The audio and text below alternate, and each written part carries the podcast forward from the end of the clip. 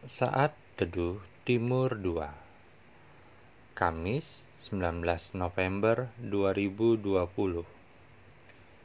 Dengan tema Sel Darah. Pembacaan diambil dari Ibrani 9 ayat 22 Dan hampir segala sesuatu disucikan menurut hukum Taurat dengan darah. Dan tanpa penumpahan darah tidak ada pengampunan. Shalom Tahun lalu, saya mengalami kondisi naik tangga dua lantai terasa seperti habis berlari 100 meter cepat. Jantung terasa berdetak lebih cepat, disertai kepala terasa berat. Periksa dokter, anemia berat.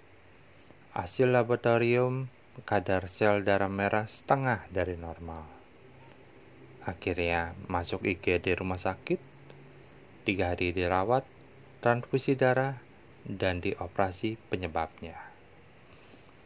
Jika kita kekurangan sel darah, maka tubuh bisa kekurangan oksigen yang berakibat sakit kepala, pusing, badan lemas, pucat, sesak napas, dan detak jantung lebih cepat.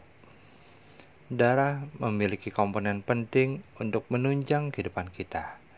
Darah yang mengantarkan nutrisi bagi tubuh kita.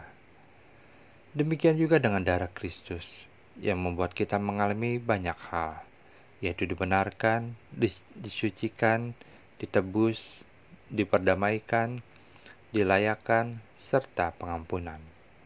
Oleh darah Kristus, kita mengalami kelimpahan kasih karunia Allah, membuat hidup kita lebih berarti dan bermakna.